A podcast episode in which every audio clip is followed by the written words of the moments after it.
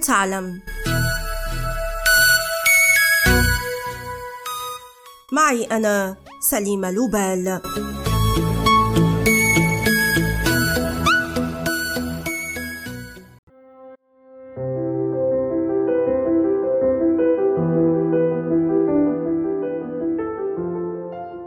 في موروثنا الثقافي يعتقد أن المرأة تتزوج سريعا إذا ما جربت خاتم زواج صديقة أو قريبة لها.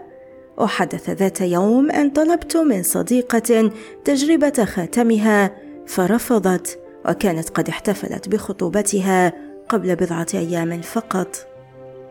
شعرت حينها بالحزن ولم أعرف حتى اليوم دوافع ذلك السلوك ولكن بسببه لم يعد يعني لي ارتداء خاتم الزواج أي شيء فالزواج علاقة أكبر من خاتم أو قطعة مجوهرات فهل تتفقون معي إن كانت لديكم مواقف مشابهة أسعد دوما بقراءة تعليقاتكم على مختلف المنصات وأيضا على حساباتي على مواقع التواصل الاجتماعي. في حلقة اليوم من بودكاست هل تعلم سنتعرف على حقيقة تقليد ارتداء خاتم الزواج ولما انتشر بيننا. يرتدي معظم الرجال والنساء خاتم الزواج للدلالة على ارتباطهم العاطفي وانخراطهم في علاقة رسمية وشرعية، لكن لما يقتصر ذلك على البنصر اليسار؟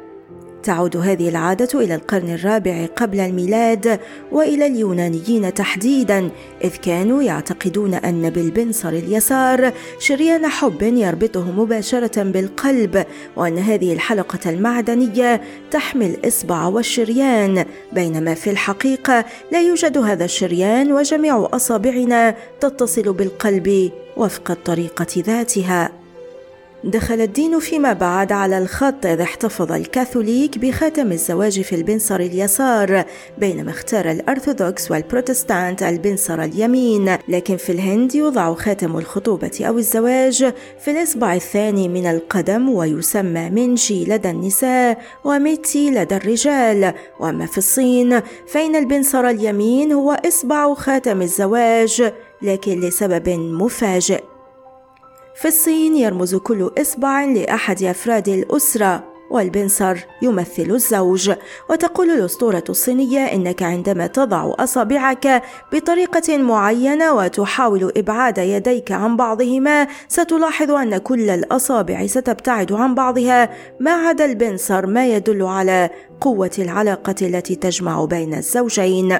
فالآباء بحسب الصينيين سيرحلون يوما ما والإخوة سيبتعدون ويتزوجون والأطفال سيبنون أسرا لهم ويهتمون بأطفالهم لكن الزوجين سيعيشان معا حتى الموت. ويعود تاريخ أول تبادل لخواتم الزواج إلى العصور الرومانية القديمة. وكانت مصنوعة من الحديد وفي بعض الأحيان منقوشة غير أن بعض المؤرخين يعتقدون أن تبادل دبل الزواج يعود إلى مصر القديمة حين كانت المجوهرات تصنع من ورق البرد والقصب. شيئا فشيئا تم استبدال هذه المواد القابلة للتلف بالعاج أو العظام أو حتى الجلد لصنع حلقات تدوم لسنوات عديدة أخرى. وكانت كل مادة ترمز إلى الوضع الاجتماعي والمادي للزوج. يعتبر ارتداء خاتم الزواج تقليدا لكنه تقليد حديث لدى معظم الشعوب. ففي الماضي كان خاتم الزواج أو الخطوبة محصورا على النبلاء والأثرياء لكن مع ارتفاع الأجور في خمسينيات القرن الماضي بدأ هذا التقليد في الانتشار ليصبح أكثر شيوعا في السبعينيات. يعتقد البعض أن عدم الالتزام بارتداء خاتم الزواج تنصل من هذه المؤسسة المقدسة. بينما لا يجد البعض حرجا في التخلي عنه. ماذا عنكم؟ هل تلتزمون بهذا التقليد الاجتماعي؟ عكسي أنا. إن كان كذلك آمل أن أقرأ تعليقاتكم.